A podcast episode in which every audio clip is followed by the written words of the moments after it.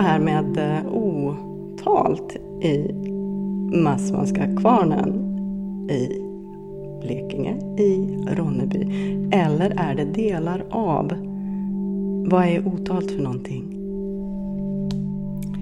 Ja, det är delar av otalt. Otalt är en slags eh, rörligt samarbete, en konstnärsgrupp. Eh, men otalt består ju alltid av Sara och mig. Eh, ganska ofta så består otalt också av Anna Ensjö som också driver Totalteatern. Eh, och sen ibland så kan otalt vara flera beroende på vilka projekt vi arbetar med. Och ni två som är här, vad heter ni? Helene Karlsson heter jag. Och Sara Falkstad heter jag. Är det så att eh, du kommer härifrån, Sara? Ja, det måste jag ju erkänna. Men inte verksam här annars? Nej, inte alls. Utan jag kommer tillbaks hit och bara så här, tittar mig över axeln och undrar vilka jag har gått på högstadiet med. Så det känns eh, som en fantastisk återkomst. Det händer mycket i huvudet. Och Otalt är baserad i Arvika. Det är där ni bor annars? Ja. Men nu är ni här i Blekinge och vi står framför en, en vägg. På den här väggen finns det uppnålade teckningar, bilder av olika slag och textilföremål. Och en orange fana står lutad emot väggen. Va, vad är det vi har framför oss? Eh, när vi såg att det här residenset utlystes och eh, att det också hade någon form av kulturarvsingång så kände vi att det passade oss väldigt bra eftersom att vi som feministiskt konstsamarbete har jobbat med att leta berättelser som inte så ofta blir berättade. Eh, I, framförallt i Arvika, där vi kommer ifrån. Eh, och i ett stort projekt som vi gjorde 2018 som heter Förmödrarna eh, så såg vi också kopplingar till de här kvinnorna som vi hittade i Arvika till kvinnor i Blekinge. Bland annat i rösträttsrörelsen. Eh, så ja, så var liksom idén när vi såg att residenset utlystes. Jag tror Sara kan fylla på. Ja, och en av de kvinnorna som vi blev intresserade av var ju Augusta Tonning som var rösträttskvinna här i Ronneby och som eh, hade rekord i starta, antal startade rösträttsföreningar. Som red runt på sin häst Rösträttskampen. Eh, vi gillar ju också att hålla på med hästar så att vi har också ett, en ingång. Hette hästen Rösträttskampen? Ja, precis. Eh, så henne var vi nyfikna på och sen var vi nyfikna på några av de kvinnor som jag hade Blekinge koppling som också var aktiva i Arvika, som Britta Krona till exempel. Men sen när vi eh, kom hit eh, och skulle hitta någonstans att bo så blev det så av en slump att vi fick hyra lägenheten som ligger uppe på Blekingestugan vid Silverforsen. Eh, och eh, för mig är ju Blekingestugan ett sånt ställe där man åkte och åt våfflor när man var liten. Eh, men det var ju också Rebecka Svenssons hem hela livet. Och hon är ju mest känd för att ha varit brevkompis till Dan Andersson, men vi är inte så intresserade av det, utan vi är liksom intresserade av Rebecka i eh, egen kraft så att säga. Eh, så att det var lite svårt att inte följa den tråden, så nu bor vi liksom i Rebeckas stuga. Så. Eh, så där har vi varit och nosat en del då.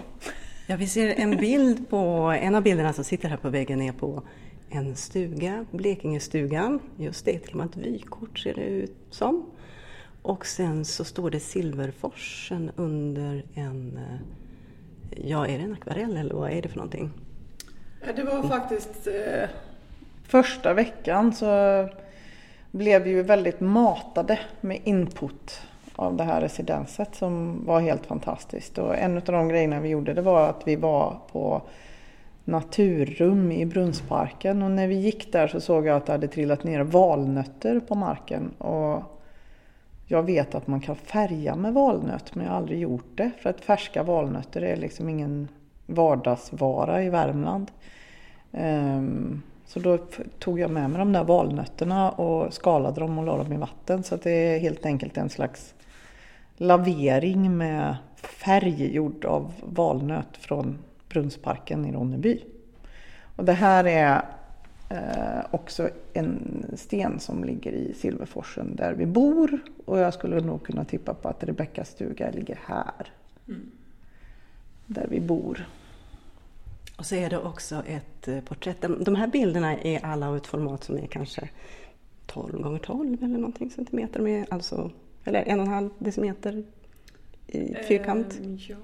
ja. inte alla, men de som är i form av eh, teckningar och texter. Mm. Kan man säga så? Ja. Mm. mm.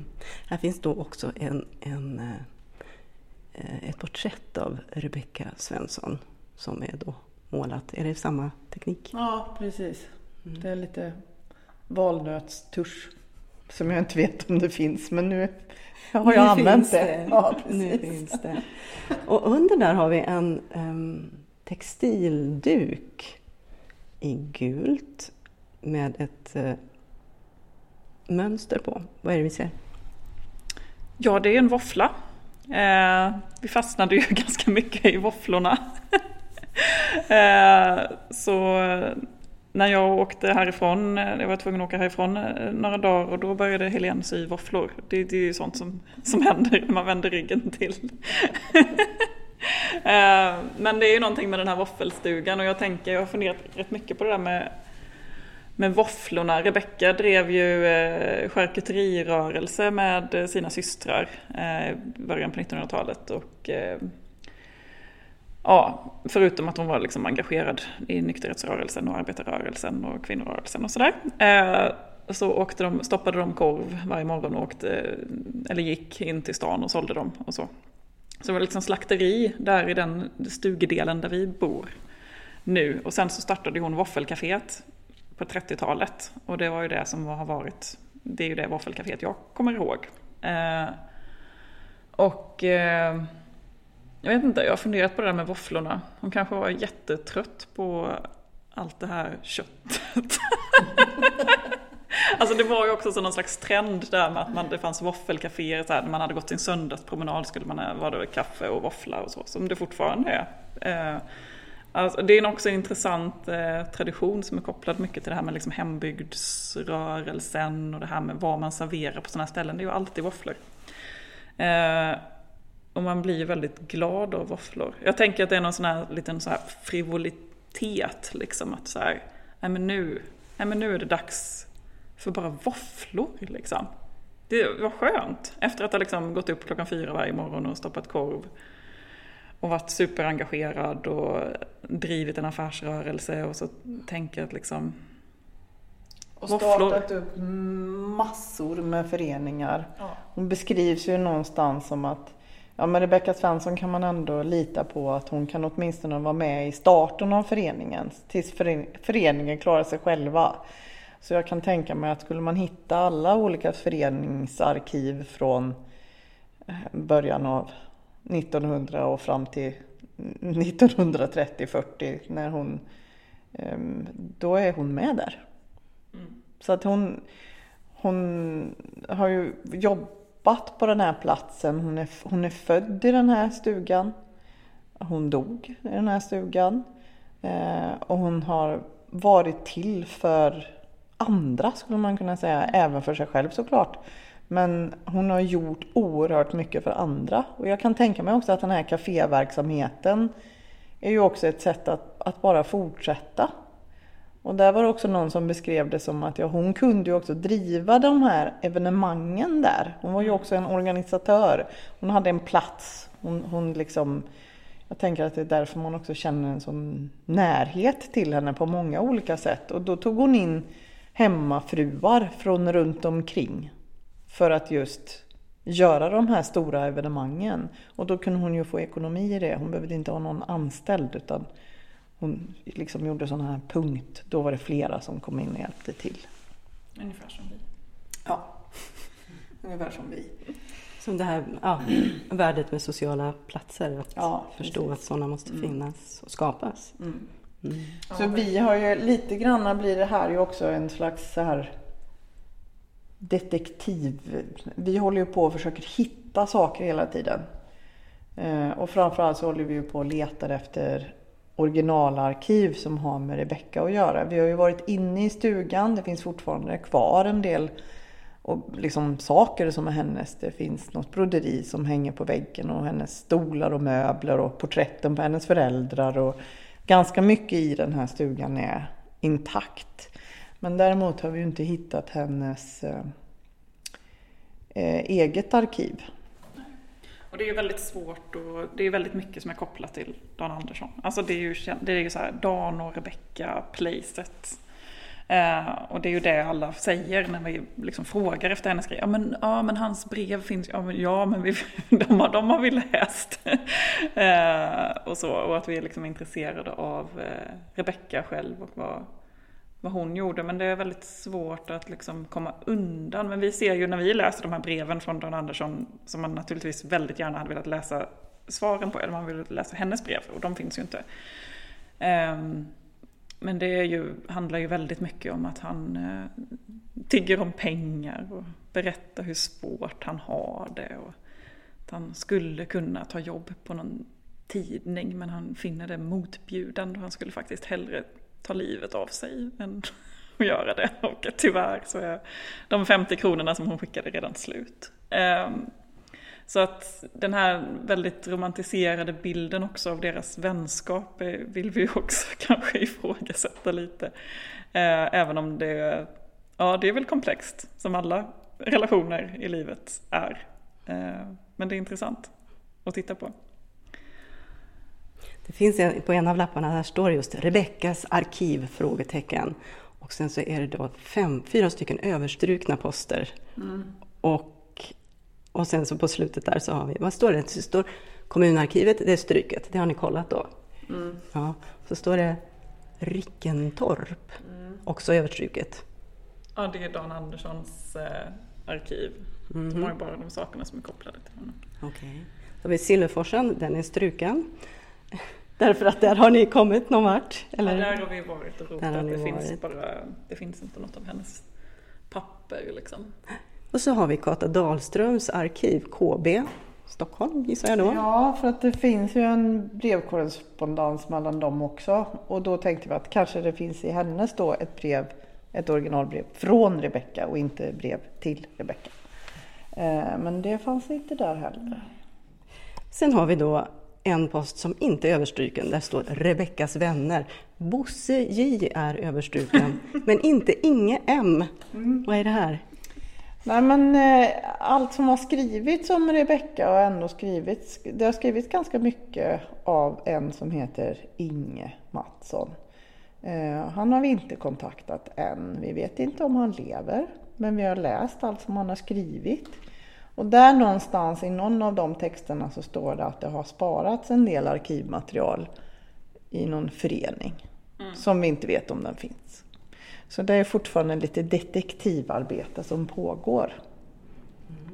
Vi har ju också, alltså vi börjar ju aldrig med de lokalhistoriskt intresserade männen. För då kommer man oftast inte längre.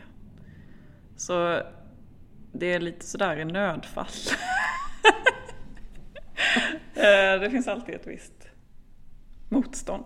Som inte handlar om någonting personligt utan bara att vi gillar att börja nysta i andra ändar än vad alla andra börjar nysta. För att annars så får man ju fram precis samma saker som alla andra har fått fram. Så första veckan så gick vi bland annat till biblioteket för att då skulle det vara släktforskarträff där och då kikade vi lite på håll in. Vilka som satt där inne. Men då såg vi att där satt ju Jaina och Liselott. Så då gick vi in och sa hej. Och då sa de, jaha, ni är intresserade av kvinnohistoria? Ja, men då är ni på rätt ställe. Så då eh, bokade vi ett möte med Liselott på Möllebackagården som hon kallade för MBG. Ehm, så där har vi varit en gång och eh, kommer också gå dit igen för att titta efter rösträttsstandard och protokoll från eh, Ronnebys lokalförening, rösträttsföreningen. Ehm, och sen Möllebackagården, vi... vad är det? Möllebackagården, det är... Ja, det är ju Ronnebys lokala stadsmuseum kan man ju säga. Ja. Det är ju ett av de här eh, kulturhusen eller vad man ska säga här i i de äldre delarna av Ronneby.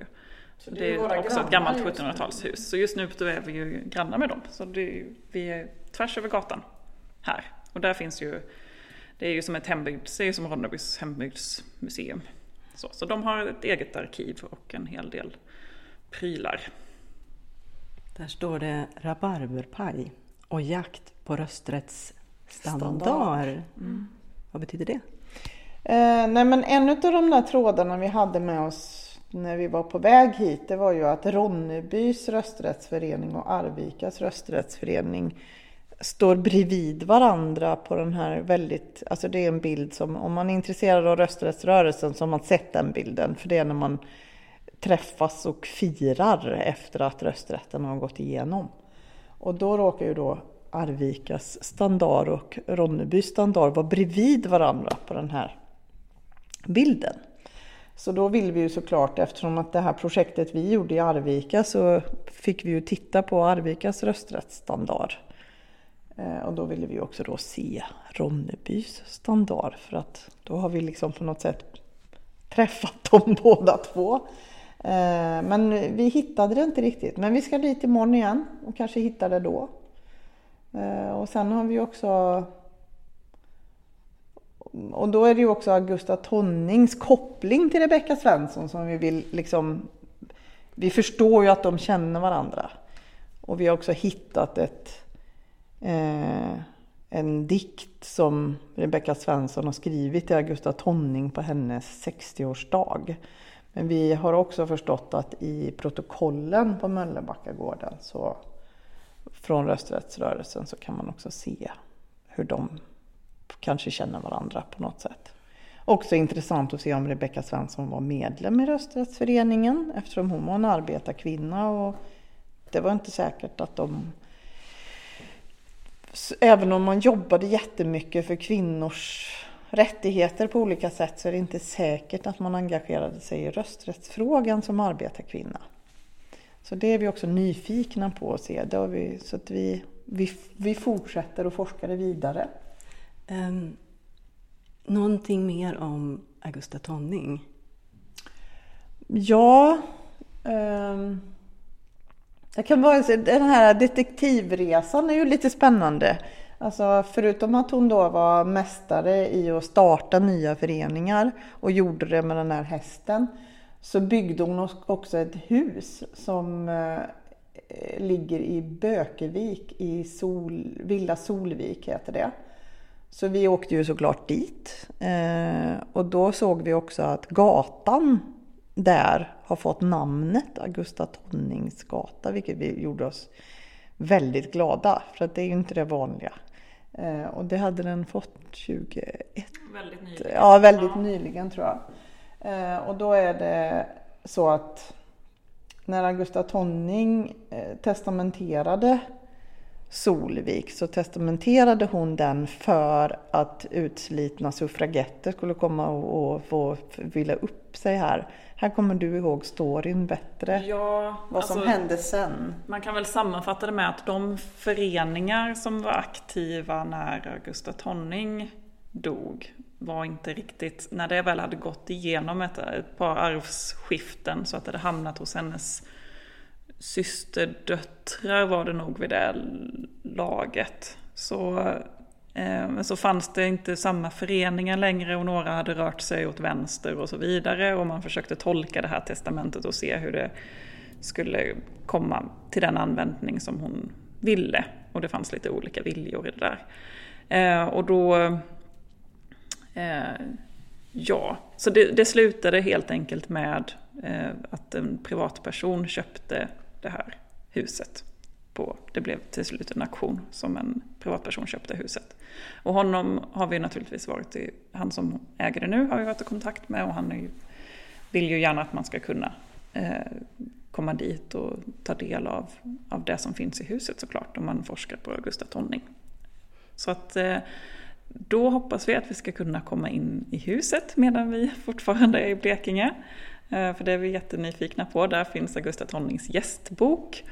Eh, och alla som har varit, alla från rösträttsrörelsen som har varit faktiskt i det här huset. Och det var många för att hon eh, tyckte om att, att samla andra engagerade. Och det var också ett stort rösträttsmöte här 1917 tror jag det var. Det var ett nationellt möte som ägde rum i Ronneby och då bjöd hon hem delegaterna till sig i Bökevik. Så det finns mycket att, mycket att se där och hon var en väldigt spännande person. Men jag tycker vi ska säga någonting om eh, blodboken också.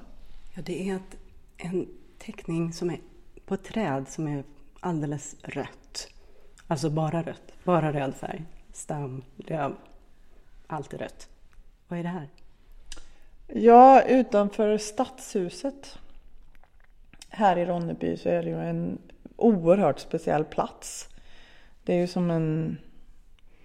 Som ett, mer, känns mer som ett offentligt konstverk än en plats. Det är ju en, liten, som en liten ö och på den här ön så står den här supermaffia blodboken som jag nästan tror att man kan se om man tittar ut härifrån. Eh, och där stadshuset ligger idag, där fanns då Ellegården som eh, Augusta Tonning bodde på. Så den här blodboken har ju stått där sedan Augusta Tonning bodde där. Eh, sen har jag inte riktigt fått riktigt koll på, för då börjar man ju rota i det där trädet också. Men eh, jag har inte kommit så långt där, men den kvinn, det bodde en kvinna där som tydligen var lite svår att få att sälja marken för att bygga stadshuset. Men till slut så lyckades man väl. Men på något sätt har i alla fall den här, det här trädet blivit bevarat och det är ju oerhört vackert. Och en väldigt magisk plats tycker jag. Så jag var inne i stadshuset häromdagen för att få komma ut på den här lilla ön. Man måste ju liksom gå in i stadshuset för att få access till själva platsen. Eh, mm. Nu har vi följt lite grann av eran, vad ska man säga, en slags mindmap eller en karta. Saker ni har satt upp på väggen här och nålat upp och så går det klisterremsor med text som knyter ihop de olika delarna. Um, och det är efterforskningar och det är arkiv och det är mycket prata med människor som man möter. Är det här typiskt för ert sätt att arbeta alltid? Eller vanligtvis? Ja. Svar ja. Ja. ja. ja. Eh, ja men det är det ju verkligen. Vi är ju väldigt intresserade av platsen vi befinner oss på. Och eftersom vi är eh, baserade i en småstad ungefär lika stor som den här så har vi hållit på, vi har hållit på väldigt mycket med Arvika och eh, lokal kvinnohistoria där också samtida kvinnors berättelser. Lyfta fram det som inte har fått höras förut. Och vi utgår liksom alltid från platsen där vi är och nu är vi ju här och då är det ju intressant både att gräva i historien och också de människor som finns idag. Och så blir det ju ganska ofta när vi börjar prata med folk att vi blir ju till slut nästan mer intresserade av personer som vi pratar med än det de berättar om. Så att det är liksom ett, ett samlande på olika, olika nivåer som, som sker hela tiden. Men vi kan liksom inte komma någonstans och bara göra någon konst som inte förhåller sig till platsen. Det verkar vi ha väldigt svårt för. Så att vi håller på, vi håller på så här, ja. Det är ganska typiskt för vårt arbetssätt. Eh, ska man se den här typen av processer då i ert arbete som en del av själva verket, själva konstverket, eller vad ska jag säga, eh, praktiken? Eller ska man se det som en bakgrund till vad som sen kanske blir någonting i någon annan form, ja men kanske en performance eller no någonting publikt? Ja, men, eh, nej, men vi ser ju verkligen detta som en del av våran av, en del av verket, vad nu verket är. så. Eh, och en, del av våran, en jätteviktig del av vår praktik. Så allt det här vi, vi håller på med, inklusive att vi pratar med dig nu här som en del av, av det, vi, det vi gör och vår konstnärliga praktik. Och sen ibland, eller oftast, så blir det någonting publikt eh, i slutändan. Eh, men det här är liksom lika viktigt för oss. Så. Ja, men jag håller med. Sen är det också... Det är inte så viktigt för oss att sätta någon som etikett på det, men jag skulle nog säga att alla delarna blir lika viktiga.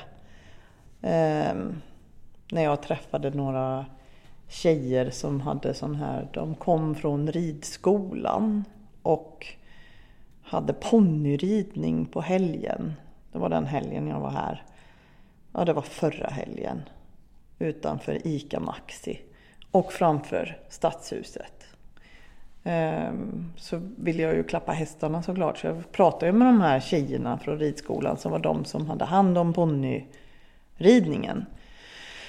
Och då stod vi ju ganska nära den här blodboken och jag tänkte på Augusta Tonning och hennes häst Rösträttskampen och så klappade jag på ridskolans äldsta häst som hette Surprise tror jag och var 34 år. Och då pratade jag ju med de här tjejerna och pratade lite om Augusta Tonning och hennes häst Rösträttskampen och att vi inte hade rösträtt för hundra år sedan och så. Det, alltså, det är klart att det blir en del av ens praktik. Eh, sen står det ju inte, Helene ska göra en performance vid ICA Maxi när hon pratar med tonåringar med ponnysar från ridskolan. Men eh, det är en väldigt stor del av det arbetet och ibland blir det installationer, någon gång kanske det blir ett samtal, någon gång blir det ett seminarium. Ehm, vi gjorde ju en, en serie seminarier som vi kallade för lägereldar i ett annat projekt vi gjorde och de, de var ju också lika stor del av det verket och blev ju samtidigt också en slags research och bakgrund till det. Vi tycker alltid att det är viktigt att lyfta in samtiden, även om vi jobbar väldigt mycket med historiska saker, inte alltid, men vi jobbar ju ganska mycket med kvinnohistorier. Eh, och det säger ju mycket i sig att gräva i historien, men vi tycker alltid att det är väldigt viktigt att, att lyfta in samtiden i det och att det känns relevant. Eh, vi är heller inte så rädda för att vara lite pedagogiska i våran konst. En del är ju väldigt nervösa över att det ska bli för pedagogiskt. Vi tycker att det är okej okay om det blir pedagogiskt. Eh, och att göra de här kopplingarna till samtiden och jag tycker att det känns väldigt mycket att vara att vara här och rota i det här just i den tiden som vi är i nu. Vi gjorde ett jättestort projekt som handlade om eh, eh aborträtt förra året. Som handlade om en berättelser från 40-talet där åtta kvinnor blev åtalade för illegala aborter. Eh, och där lyfte vi ju in, liksom i, vår, i den, det performance som det blev, så lyfte vi in nyhetsklipp från El Salvador. Och, eh, att, vi hela, att samtiden är så närvarande i det vi gör och det känner jag verkligen att den är eh, nu också. Eh, även om vi inte är framme vid liksom, gestaltningen än så finns den där hela tiden som någon slags så här vibrerande, ganska frustrerande lager i det här. Eh, när vi vet till exempel hur mycket folkbildningen betydde för de här eh, personerna som var engagerade för hundra år sedan i rösträttsrörelsen och alla andra folkrörelser och liksom det som händer nu och att vara på den här platsen där eh, vi vet att det finns ganska liksom, mycket motsättningar och ifrågasättande kring de personer som har flyttat hit eh, det senaste decenniet. Eh, hur, hur, en plats förändras och, och, det som uppstår. Och, ja, men det är också ett sätt att titta på den här platsen genom ett historiskt filter men samtidigt hela tiden med samtiden med sig. Så, det tycker jag är viktigt.